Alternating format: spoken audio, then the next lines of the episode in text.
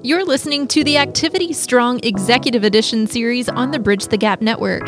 The live webinar series aims to promote, engage, and empower wellness directors and senior living executives to continue the conversations surrounding health and wellness in aging adults. Powered by Linked Senior.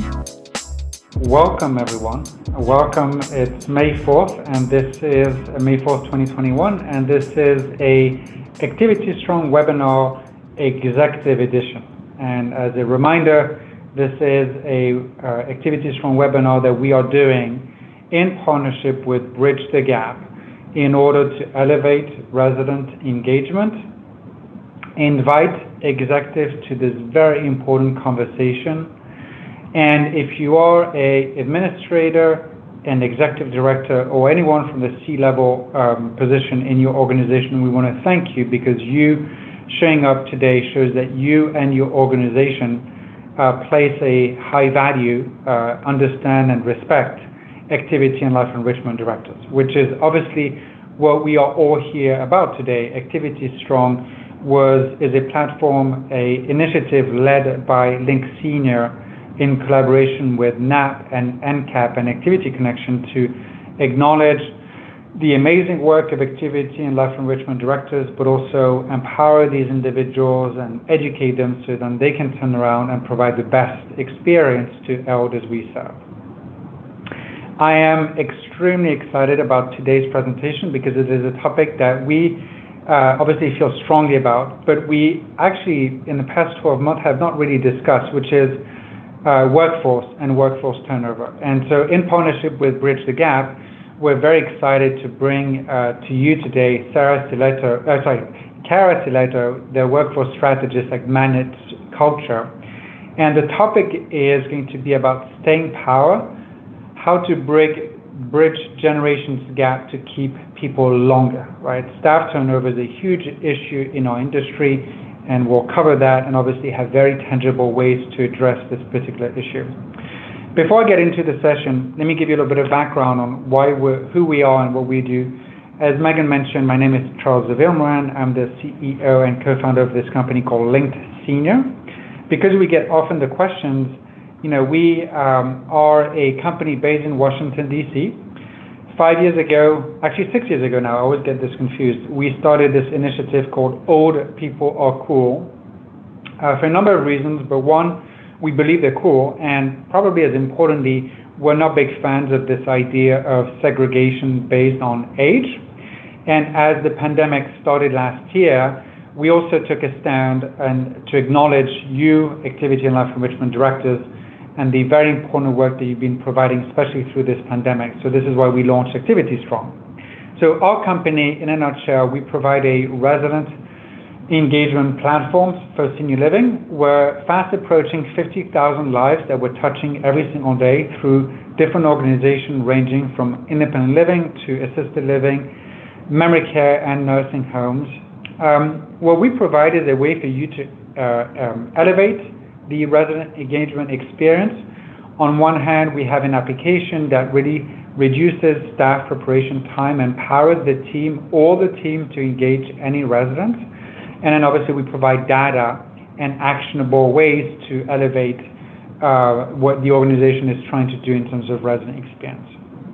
All of that is very important also as we're the only platform to be quote unquote evidence based. Our work was actually published in a peer reviewed journal uh, with these very meaningful outcomes. So this is a little bit about who we are. Uh, we started these webinars three years ago because we heard from a lot of people like you that having access to quality education was a challenge. Getting your CEU sometimes was nearly impossible. And so we took a stand and we thought it would be a great way to, for us to give back. And so we've had amazing speakers, uh, in, in, including today's, uh, where you know the idea again is to provide you with meaningful and tangible ways to improve what you do every day. So now to today's topic. Um, and I always like to kind of introduce our speakers on the topic with a quick word of introduction. And I think that the best way to present today's speaker is actually to talk a little bit about what we do in resident engagement, right? What we do in resident engagement essentially is all about collaborating with our elders so they find purpose. Now, when we say we, right, um, we often, all the time, includes our staff and our team. And I'm sure that all of you are very familiar with one of the biggest uh, uh challenges, one of the biggest crises in our industry right now, which is staff turnover. And so this is why I'm extremely excited to introduce you to Cara Silletto, workforce strategist at Magnet Culture. You know, you'll read through her bio the fact that she is a national uh, speaker, uh, and she's brought into with different companies across the country with the with the main goal to reduce turnover. She has won numerous accolades, including um, Workforce Magazine, who named her a game changer, and Recruiter.com. I also like to share the fact that Cara has almost 20 years of experience in this industry, which obviously speaks a lot about not only her experience and what she's going to bring us today. So, Cara, with this, uh, please take the stage and thank you again for being with us today. Fantastic. Thank you so much. And let me share my screen here so we can get started. There we go. Always have to move things around a bit. there we go. There we go. Okay. So, so glad to be here talking with each of you. And first things first, thank you, thank you, thank you for what you do every single day. I just want to send my love to you uh, for everything that we have been thrown this last year and how beautifully you have come through this difficult time uh, and just continued to bring strength and bring love to your residents and to your team members and to stay strong during all of this. So thank you so much for that. And just know that you have a lot of support coming in, even from outside the profession, uh, that really thinks a lot of you and loves what you're doing and appreciates that. So awesome. So today we're going to focus on the workforce conversation around who is it that we are trying to attract and retain? What are some of these major and widening generational gaps that we are seeing within the workforce? And then how do we overcome that? How do we get along better? How do we lead better? And how do we bridge those gaps over time and moving forward? All right. So I want to first bring to light that we all judge. we judge all day, every day. We judge people around us. So, if you would, in the chat, I'd like to ask you if you're driving down the highway and the speed limit is 70 miles an hour, put in the chat how fast you are driving. Okay. so tell me how fast you are driving if the speed limit is 70. Okay. Oh my goodness. We got all kinds of folks. So that's interesting. Now I'm seeing a few, a few people coming in at 70 and under, which would be following the rules, right? The posted rules. But most of you all are not under 70 here. I'm seeing tons of 75s, lots of 80s, some 85, 90. Whoa, 95. Okay. All right. So you get it. We all are living life at a different speed. We're living life at a different pace and we're driving literally down the street at a different speed. So I bring this up, especially. I love talking about this in the workshops that I do with leadership teams because inevitably it, it tells you a lot about a person of about how not only how fast they drive but why do they drive that fast? That's what i want to do today is i want to look at our behavior and our mindset and i want to say why? Let's back it up a little bit. Why does somebody drive that fast? Now the speed limit's 70 i told you but most people did not put 70 as their answer.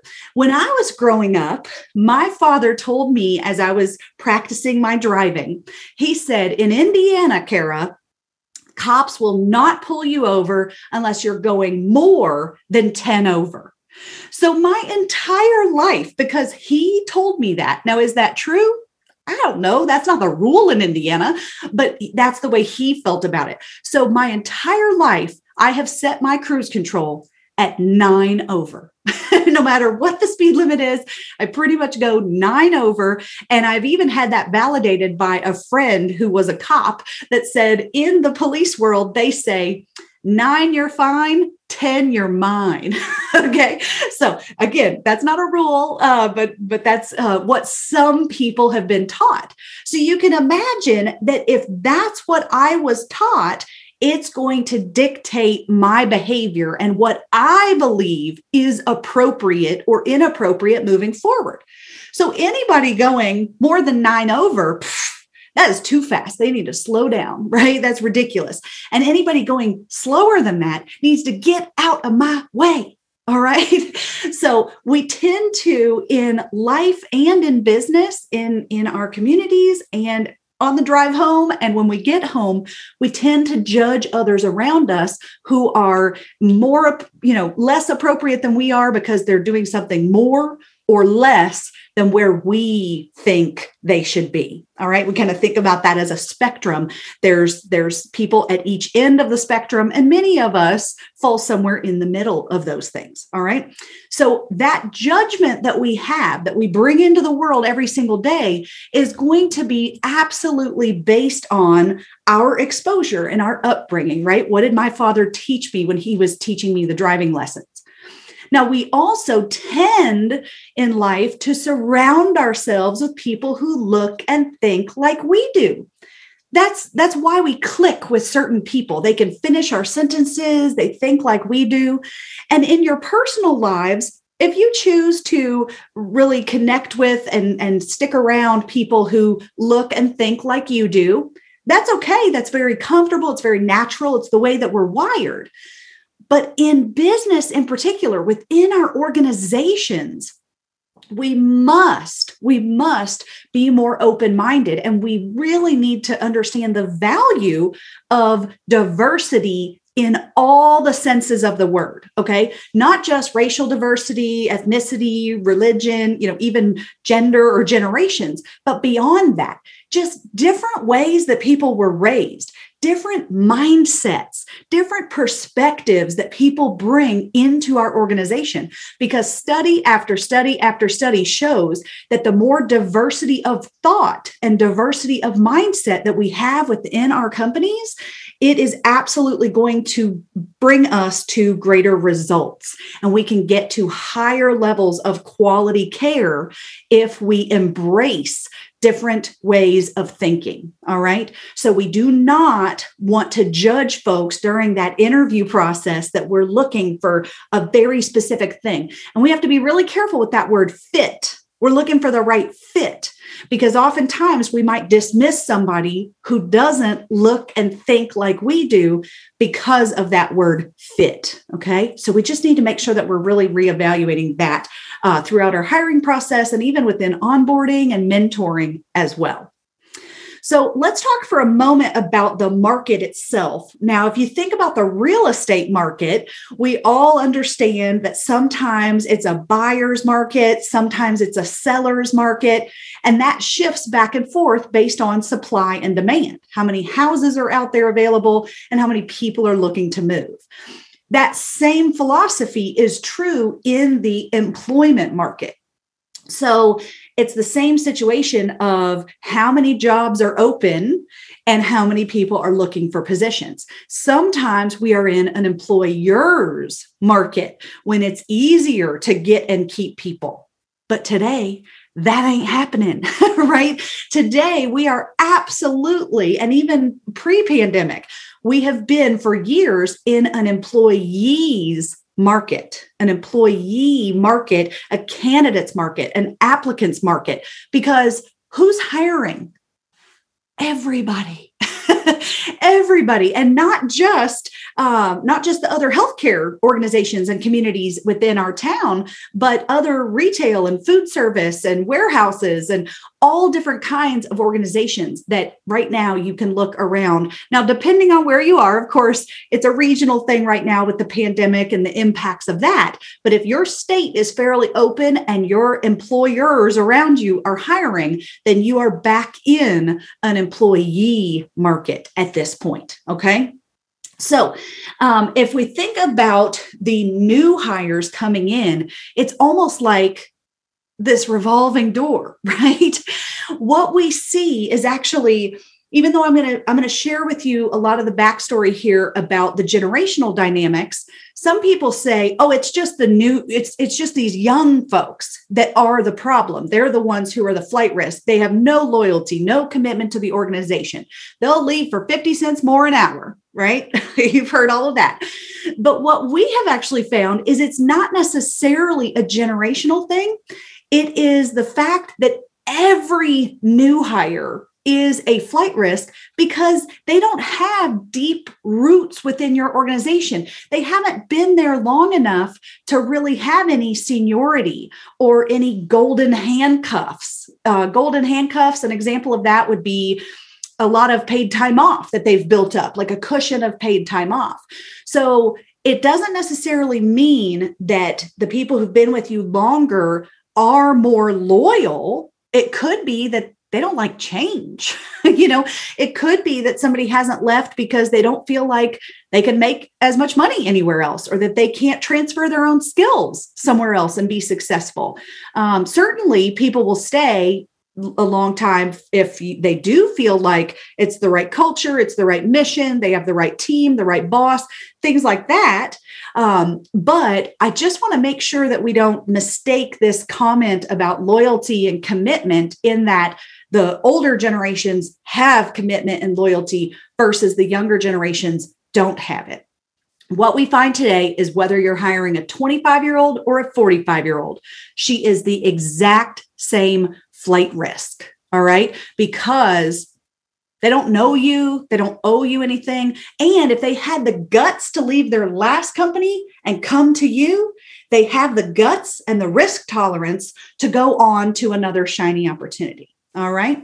So let's dive in here to the different generational names and titles and things like that, just because I want to make sure we're on the same page on who we're talking about here. Now, I will tell you that you should not argue with anyone about this because there's no governing agency that says, these are the generations and what they shall be named. Okay. That doesn't exist. So it's just about different researchers and research institutions that make a cutoff saying people born between these dates in a similar place typically have a lot of foundational similarities in the way they see the world. Okay. So we're going to walk through now kind of this evolution of our workforce over time here. We had a lot of traditionalists, primarily men, who grew up in the shadow of the Great Depression, my friends. And so they were very grateful to have a job, just wanted stability, security, safety, things like that. So this generation was primarily a punch clock generation. My grandfather worked at a Colgate factory and he punched in and out um, every day. He actually left work at 4:30 to be home by 5 for my grandmother's hot cooked meal, okay? So, now the next generation that came in though totally different, totally different mindset about the business world. And they said, "Wait, if I work harder, I can have more."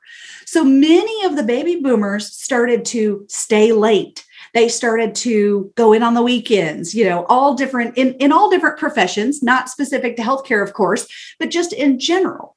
My father was a baby boomer. He was the youngest of nine. Now, my father never had an opportunity to have his own room as a kiddo. He never got to go on family vacations. Heck, he never got anything new because he was the hand me down kid, right? He never got his own new pair of anything growing up as the youngest of nine. So when my dad started his career, he decided to start his own business. And then he worked harder and harder and harder until he actually went all the way down that slippery slope and became a workaholic. So when he was working nights and weekends throughout my childhood, I would often hear, I'm sorry, babe, I can't tonight. I gotta work. Right. So he missed a lot of that stuff in my childhood, which at first would make you think, oh, wow, that's really sad, Cara, that he kind of neglected all of your activities when you were young. But then I realized as an adult, you know why he was working so many hours? For me. He was working late and working weekends so that me and my sister never had to share a room. All right. So that we could go on a family vacation every year. So, what I'm telling you is that many of the baby boomers worked really, really hard and created a lot of the organizations that we work for today. They created these companies and they built their careers to provide a better life for their family. It was not necessarily just to get rich and to be wealthy, but more so they wanted to pass on a better life for their children and give them even more opportunities down the road. All right. So the next group that came in, Gen X, crossed two important thresholds. First was that this group had more than half of the Gen Xers went to college right out of high school. So we had a more formally educated workforce instead of one that was trained mostly on the job. The second is that more than half of the Gen X women went into the work world right out of high school or college. So that meant we saw a huge uptick in the number of women in the workforce starting about 25 years ago when they came in. Okay. Now, I'm going to talk about these guys more in just a little bit, but as we go through these dates here, we've now got the millennials or Gen Y and this group that that name is synonymous. You can call them gen y or millennials. And we, yes, we, I'm a millennial, we were born between 1981 and 1996. So I happen to be one of the oldest millennials born in 1981. And I'll tell you, I am very millennial. Okay. I have a lot of bruises and scars from my 20s of doing and saying and wearing all the wrong things in the workplace and really being put in my place because that's not how we do it here, you know, because I didn't realize how different I was. And I had no idea how it had always been done. So uh, I'm really excited to be able to share some of the backstories and the inside scoop on the millennial mindset because I happen to be one. And we need to be really careful when we're talking about millennials that we don't actually mean Gen Z, which is the youngest generation in the workforce right now of Generation Z is about age 25 uh, give or take, like all the way up to age 25 and down into the teenage years. So if you're talking about the, the newest hires, meaning the youngest professionals that we are bringing in, that is actually Gen Z versus the millennials who are now between about 25 and 40, give or take. But remember, different researchers kind of cut those age ranges off a little differently. All right. By the way, my numbers I get from the Bureau of Labor Statistics and the Pew Institute for Research. That's where we uh, tend to get most of our data because that's some of the most commonly accepted uh, dates and ranges for these kinds of things. Okay. So Let's look at the demographics here. This is a big part of the story.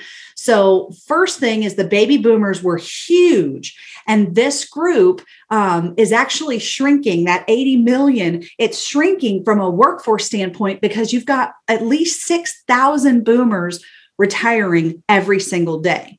And a lot of people don't realize the group right behind them, Gen X, was much smaller. All right. So when the Gen Xers came into the work world, most of them reported to a baby boomer. And you've got these baby boomers who started to say things instead of the punch clock style, they started to say, say things like, the first one in and the last one to leave that's my hardest worker right? Uh, they started to say things like you stay till the job gets done right? And because i said so. Things like that that that came down from the baby boomers. Many of the gen xers that i have a chance to talk to and work with they tell me that they figured out pretty early in their career if they wanted to succeed, they were going to have to play the boomer game. All right. They were going to have to dress and walk and talk and look like the boomers wanted them to dress and walk and talk and look like. Okay. If they wanted to succeed. Not every Gen Xer did that. Um, some of them remained free spirits and, and were really glad when the millennials showed up because they have more of a millennial mindset, where many of the Gen Xers then came in and actually became what I lovingly call pseudo boomers. Because if you are taught a certain way to show up at work and a certain way to behave and respond to things or a certain way to um, you know, kind of a certain definition of professionalism, then that's what's going to become deeply ingrained if that's what you learn in your 20s. Now, let me give you a, a quick side note here professionalism and work ethic are subjective. It is your opinion whether you believe my purple hair here is professional or unprofessional. That is your opinion, and it is going to be absolutely based on the way you were raised and what you have exposure to, um, especially during your formative years of your childhood or your first years in business. And who are those mentors that are telling you what professionalism and work ethic looks like? So here's what happened since many of the Gen Xers kind of slowed down the evolution of change in our workforce because so many of them did what the boomers told them to do. So many of them fell in line and conformed to, okay, boss, I'll do what you want. It, it kind of slowed down the evolution of change within our workforce. And then, bam, here come 80 million millennials saying, I am not wearing pantyhose. It is not going to happen. Okay. Now, the Gen Xers, they tell me they didn't want to wear pantyhose either. They didn't want to be mandated to work a double. They did not want to do everything their bosses told them. They just didn't have the strength in numbers to push back like the millennials have. All right. So when we've got this group of 80 million millennials now in the workforce, it's no wonder that we kind of expedited some of that evolution of the workforce and what the workforce has really always wanted more flexibility to be heard to have a great team and culture and be appreciated and and those kind of things. I mean there's nobody from gen xers and baby boomers that wouldn't like to have that kind of environment. They just didn't demand it. And and it was harder to find right? Where now you're seeing more and more organizations with a lively culture with really strong managers with a lot more flexibility and and giving their people a voice you know those types of things that the millennials are looking for. So huge game changer in having all of us 80 million coming into the work world to say you know the way we've always done it might not be the kind of place where where we want to work all right? So now we've got gen z that's up and coming here and we're not sure exactly of their size because we don't have a cutoff date yet, but we're looking definitely at a generation that will be larger than Gen X, if not rivaling the millennials as well. So I think you're going to continue to see a lot of this pushback from your workers about you know not not terrible things just wanting to be heard and wanting to bring their whole 24/7 person into the organization not just a leave your personal life at the door and just come and be a worker and then go home and deal with that, right? That's just not the world that we live in today because of this 24 7 access and technology and, and different things like that. All right. So let me reiterate here that even though I've given you the breakdown based on Bureau of Labor Statistics and whatnot, it's honestly, in the end, not about birth year. All right. The ultimate, you know, relationship that you have with folks and, and who they bring into the organization, it's not really about their age and what year they were born. It's about their mindset, my friends. It's about the way they were raised. It's about what their parents taught them and told them, and their grandparents and their neighbors' parents, you know, those kind of things. And certainly it's about our first mentors and our older siblings, you know, just kind of paving the way for us and telling us how to think differently. Um, a lot of the millennial generation, of course, and Gen Z now have had exposure to all different styles and different organizations and different cultures. And, and what did previous generations learn from their parents? You don't talk about politics, money, and religion, right? And now, what is all over the internet? politics, money, and religion, all of this stuff that's now way more exposure where people talk about to their friends and even family how much money they make. People didn't used to do that. but now we do, right? It's a whole different mindset, whole different level of exposure that your younger workers have today. All right. So I have a. Uh, am going to tell you some stories today, but I have this great little pocket sized book called The Millennial Mindset. And it's some of my backstories of growing up as a millennial. So feel free to go to magnetvault.com. This is a great resource where I've got all kinds of, of downloadable, totally free stuff for you about retention and about these generational dynamics. So make sure to go grab the ebook version of this so you can share that with your leadership team and even your, your staff of caregivers and activity leaders and, and everybody across the organization. Okay. So I'm going to cover a few of the issues on the table, T A B L E. That's what's in the little pocket guide there. Um, but I, I just have time to cover a few of these issues. As I mentioned earlier, there's a spectrum on each one of these of kind of a traditional mindset and what I deem the millennial mindset. And there's no right or wrong. Okay. Did you hear me? There's no right or wrong. I'm not trying to tell anybody that they need to shift one way or the other, but I think as leaders, we must, we must absolutely understand both sides and never think, you know, oh, that's ridiculous. I can't even imagine why they think that's okay. Right. Instead of being critical, saying, hmm, that's interesting. I wonder why they think that way because that is not how I see it, right? Being much more open and and finding the backstory of how people are coming at something with such a different mindset and different perspective. All right.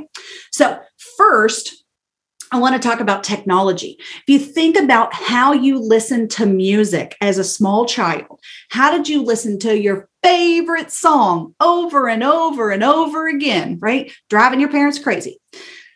Most baby boomers started with a record player. They came out in the in the 40s.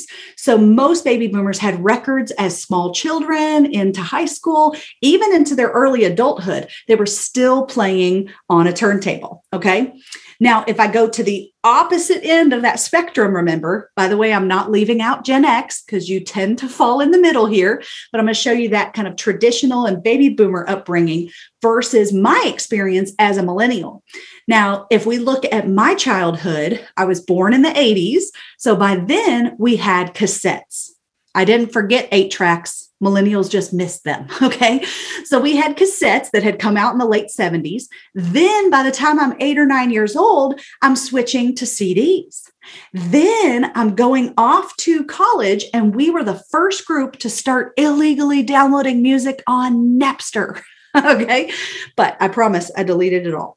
Um, okay. Then for my 21st birthday, the iPod had come out, and that's what I wanted for my birthday.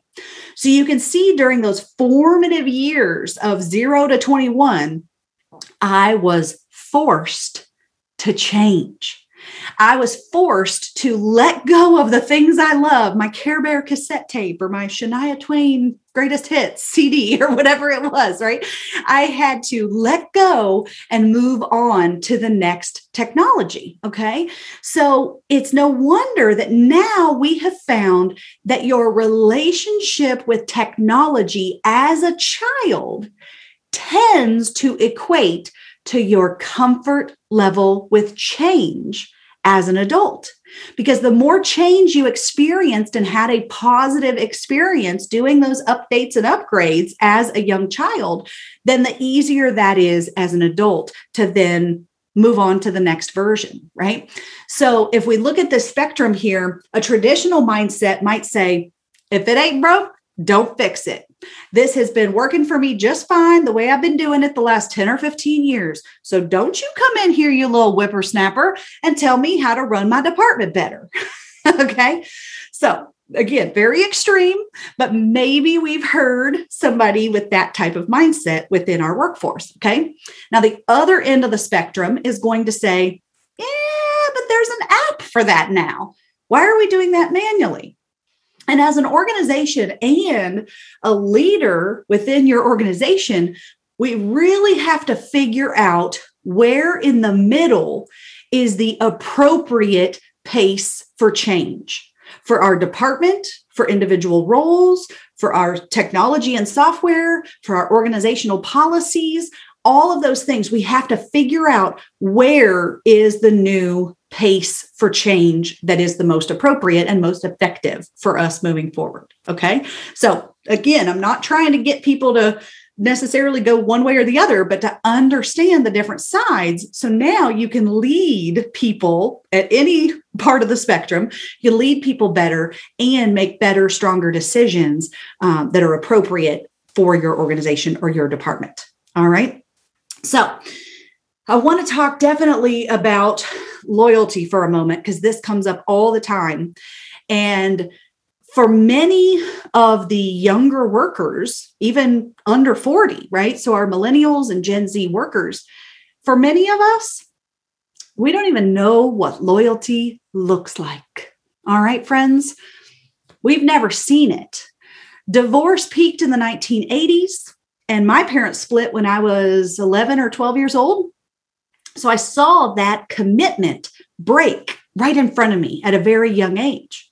And then the 1990s caused the internet to come into the corporate world and push for globalization. So the internet came in and it allowed and encouraged organizations to offshore and outsource more of their work, which meant mass layoffs. All right. Mass layoffs started to be tracked by the Bureau of Labor Statistics in 1995.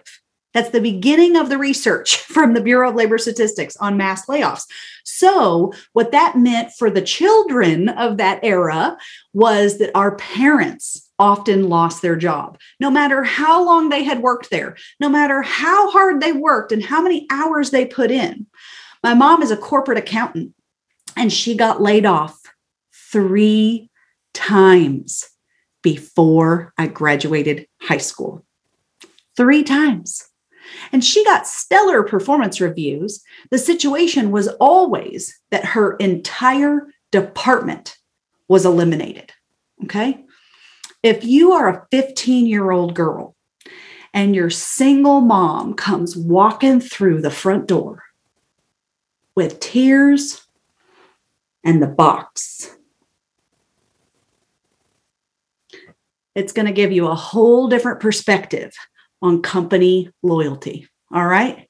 My mom told me don't ever depend on a company or a spouse. okay. She said, you've got to be able to land on your own two feet, Cara. So it was a very different upbringing than the way she was raised, which was to find a husband and have children and stay home and don't worry about going to college. And, you know, very different upbringing and different priorities. All right. Now, we also saw some people stick it out from that generation, our parents' generation, aunts and uncles, all those folks. We saw them stick it out and work at a company they didn't like or for a boss they didn't like, or in a job they didn't like. Heck, some of them stayed married to people they didn't like. but then, after 10 years of coming home every day and complaining, or 15 years or 20 years for some of them, when they finally walked away from that situation, whether it was personal or professional, when they walked away from that situation where they were unhappy, you know what they turned around and told their children? Don't do it. Don't be unhappy for long. All right. Life is too short, kiddos. So follow your passion. Be happy. Don't work for a jerk. you know, those types of things. All right. Now, the millennials translated this into our own mantra. You've probably heard it of YOLO, you only live once. All right. Now it's not cool anymore. Don't hashtag it. but the YOLO mentality, I still think is, is relevant to talk about today because it's the reason people quit. This schedule isn't working for me. I'm out. Uh, I am not wearing this new uniform you gave me. I'm out. right. This supervisor I have, uh uh-uh, uh, this is not going to work for me. I'm out right? So I will be the first to admit that that YOLO mentality has kind of swung too far. And now we've got a lot of new workers um, and, and workers in general who don't know how to weather the storm, right? To get through a bad day or a busy time and those kinds of things. But I really want you to take that as a mentoring opportunity to try to work with your younger or new hires to figure out what is worth sticking around for versus when is it time to jump ship. Okay. And really talk through that with them more. On the spectrum here, you've got a traditional mindset that says if you make a commitment, you stick it out versus the millennial mindset, which of course is going to be more about uh, call me selfish, but I'm going to take care of myself. I'm absolutely going to focus on, you know, my safety in this situation. And if it's not the right fit for me, I'm out. Okay. We have to think about the employer employee relationship today as mutually beneficial. The moment, my friends, that we have low occupancy, we cut hours, right? So even though we promised somebody a certain amount of hours, well, sorry, occupancy's down.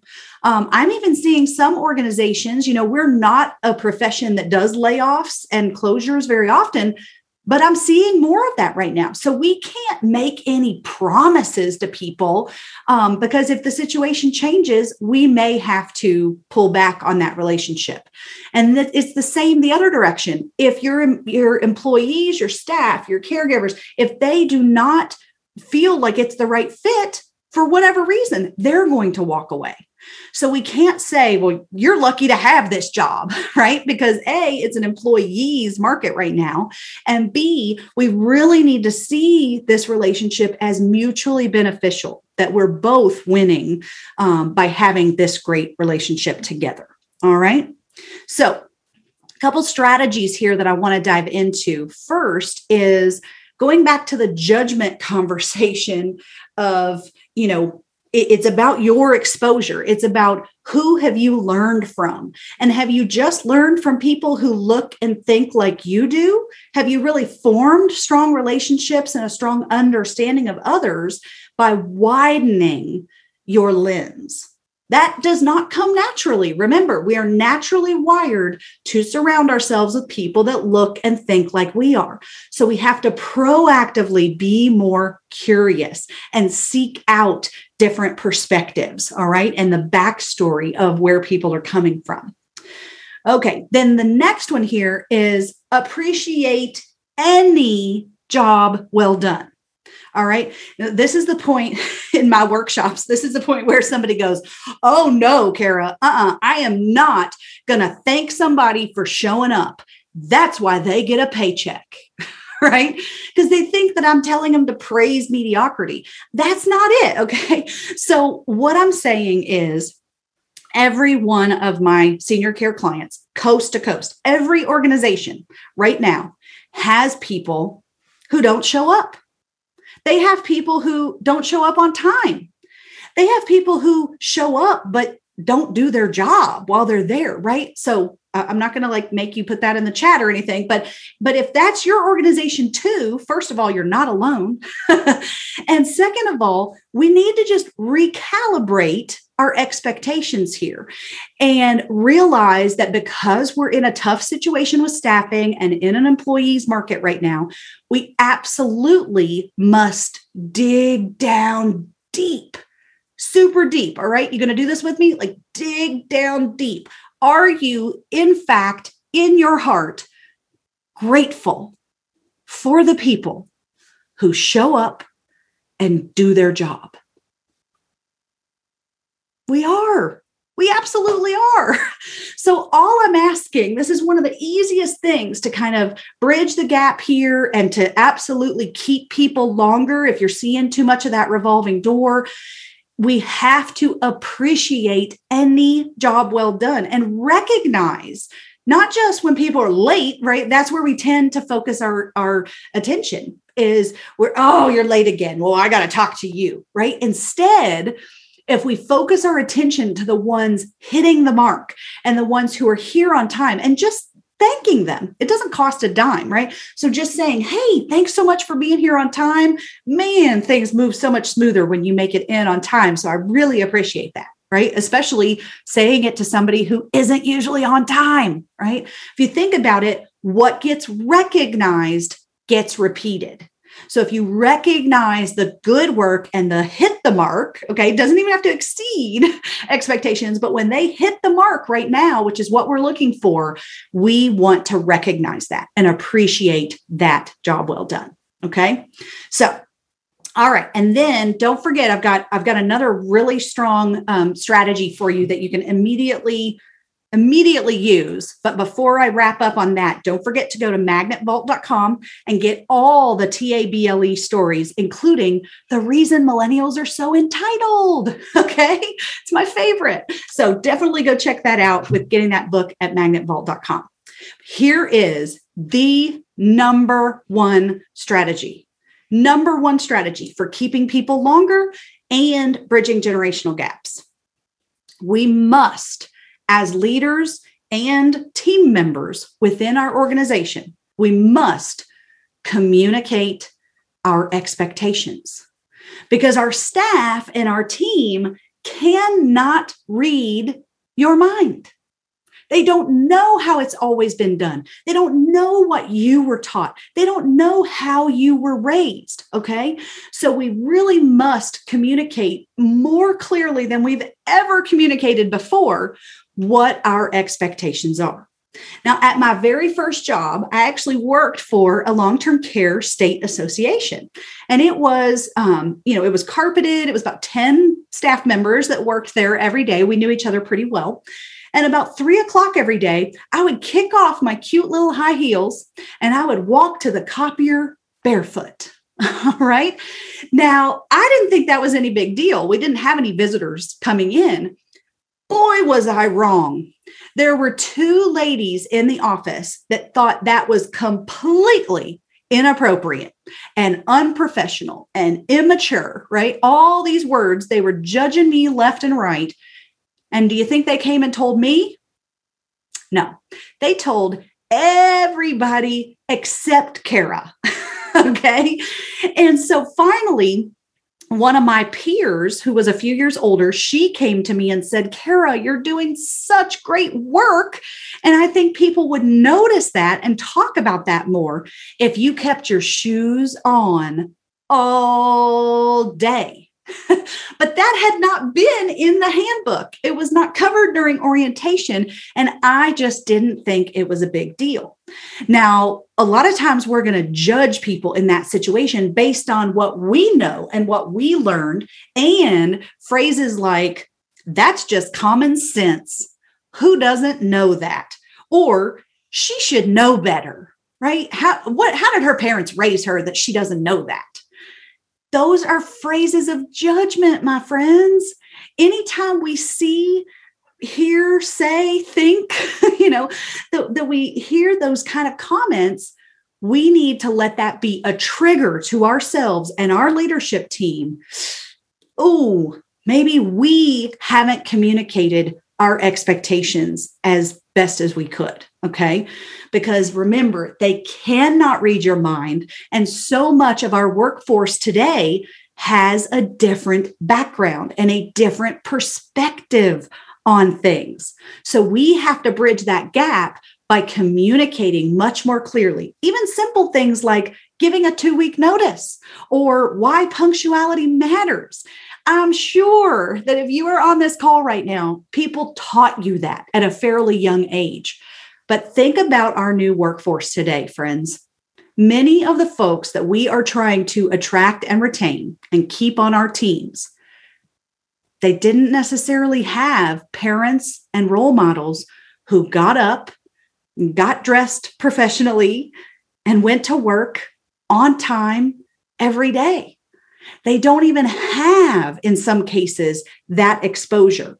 So we're going to have to bridge that gap we're going to have to be the best employer and the best mentors ever to help get them to hit the mark on what we need in order to get the staffing stability where we need it to provide the greatest quality care possible all right?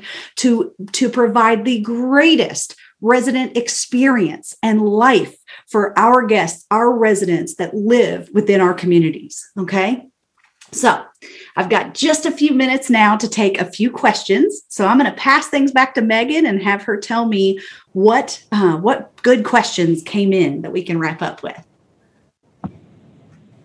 Sure, Karen. Fantastic presentation. Congratulations.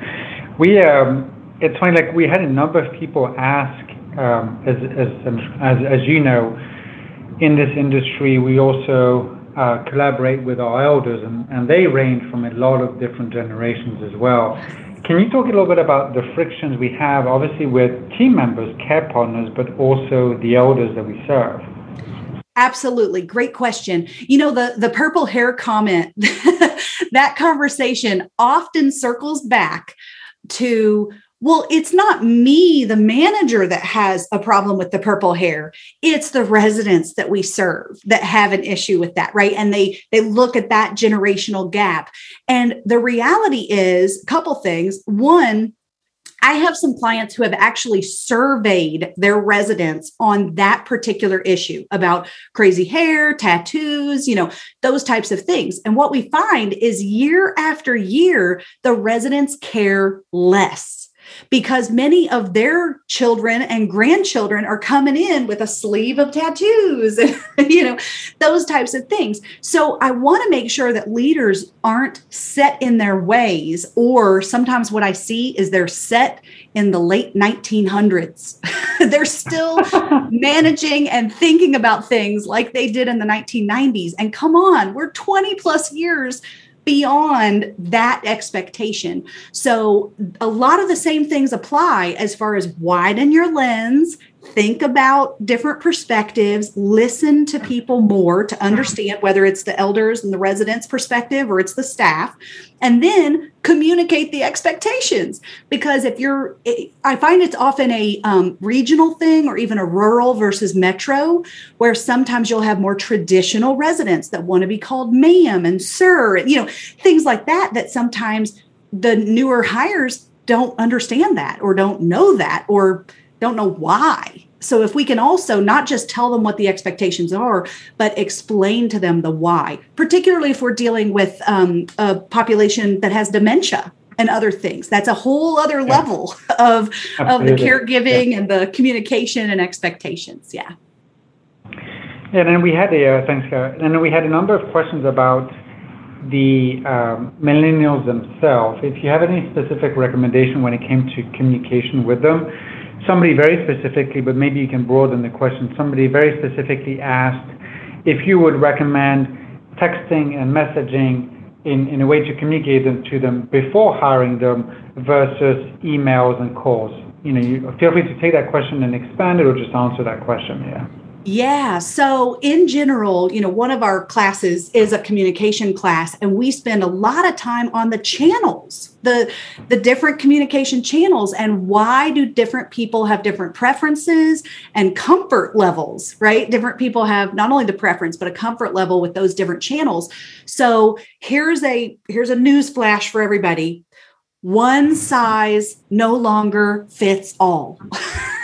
so even to answer that question charles about millennials yeah. you know i can i can tell you statistics and certainly your younger workers are, are going to lean more heavily toward text than they do email or even phone conversations. But you really have to get to know your people. So i encourage you when you have new team members coming in make a get to know you sheet and have them fill that out, right? During an interview, you can't ask, do you have children and are you married? you know, you can't ask that stuff. But after they're hired, you can absolutely say, tell me about your family. Do you have animals? You know, where's your favorite vacation spot? Whatever, you know, and you can ask on there what preference is your communication channel you know those types of things um, i also love to ask what's your favorite snack and candy or soda, pop, Coke, you know, that kind of thing. And they might think it's one of those behavioral interviews like, if you were a flavor of ice cream, which flavor would you be? you know, it's not that. It's just when they come in for their orientation or you want to recognize them for being on time all week, you can give them a Snickers and a Mountain Dew because you know that's what they really love. So the communication question is the same. We really have to think about them as individuals. I know we need to mass communicate, uh, and you're going to have to do that on every channel possible. But for individual communication, that's going to vary for sure. Great. Thank you, Carol. And obviously, a question that came up very often is where can we find more resources about you and the work that you do? So I know that you have another slide for this, and then we can switch back to my deck after that, if you don't mind. Yeah, sure, absolutely. So I'm on all the channels. You know, LinkedIn is the best place to follow me if you want to see articles and videos and things like that. And of course, the magnetvault.com is where you can download all kinds of resources and get a hold of our team as well. Um, so, yeah, thanks. Thanks, Cara. You know, one of the comments you know, I have to say something about the Care Bear cassette player because we did have one at home, so that kind of I like that one. But um, no, I, I personally loved your comment about how much we need to appreciate our staff. I think this is obviously true regardless of the industry. And I think that one, one thing that is actually really special about everyone on the line and, and everyone working in the senior living industry is how much they've actually made a choice every single day through this pandemic for showing up at work. And I'm sure you remember earlier in the pandemic, I mean, still now actually, there's, there's a, a, uh, a high level of unknown risk right? So, so it's something that as an industry, and I think even as a society, we need to be thankful for all these professionals that have taken upon them and decided to show up at work. Yeah. Cara, thank you so much for this amazing presentation. Everyone, I know that Cara has shared the different uh, ways to reach her. Here's her email. So please, please, please feel free to reach out so that you can become a better team member, you can become a better um, uh, leader, and your organization can reduce staff turnover, which is really well needed. And again, uh, please consider this amazing resource in Cara and her organization as a way to educate and help us advance uh, what you do so then the experience for residents is advanced. As a quick reminder, I, um, I, went through that very quickly at the beginning of the presentation today. This is something we're still framing up the details, but I'm very excited to share with you or the audience the fact that we, uh, with Activity Strong, will be launching a industry-wide, nationwide actually, uh, senior living got talent event. So I don't have a specific date, but stay tuned. It will be at the end of, uh, the month of May in a few weeks, and we'll provide you with more details. Going to be specific to you and specific to our elders, to your residents. And so we're very excited about that. And as always, we have an exciting upcoming uh, list of uh, webinars coming up. The one on May 18th, in two weeks, is going to be led by a, an expert in the field of dementia care called David Troxel. And he's going to be leading a panel with Representative Dine from Juniper Communities and Melissa from Merrill Gardens. On June 1st, uh, Gerald Carsey from American Senior Communities will be talking about the companionship culture. And uh, we have our Activity Strong event, uh, virtual summit on June 22nd. And I'm going to share the detail next slide. But before that, we have the team, uh, Katie and Alex from the Petty team joining us on July 20th. We have firmed up our uh, schedule for our June 22nd event. I'm very excited to share that we have more than six hours of content, ranging from leaders in the technology to the C-suite, but also people living with dementia and people living in senior living in, in the in senior living communities, which I'm personally extremely excited about. Last but not least, we have these quarterly roundtables that we've been leading in partnership with uh, Rachelle Blau and OHCA. And I'm looking for the chat to paste the link here for anyone that wants to register. With that, I wanted to thank everyone for joining today. Carol, thank you so much for an amazing presentation. I've learned a lot, and, uh, uh, I hope that you've enjoyed engaging with our audience today. Please stay in touch, and everyone, please consider Cara and her organization, Magnet Culture, as a way to obviously reduce turnover, but obviously improve your workplace. Cara, thank you so much. Take care, everyone. Thanks for listening to the Activity Strong Executive Edition series powered by Linked Senior. Find more resources and webinar information at btgvoice.com.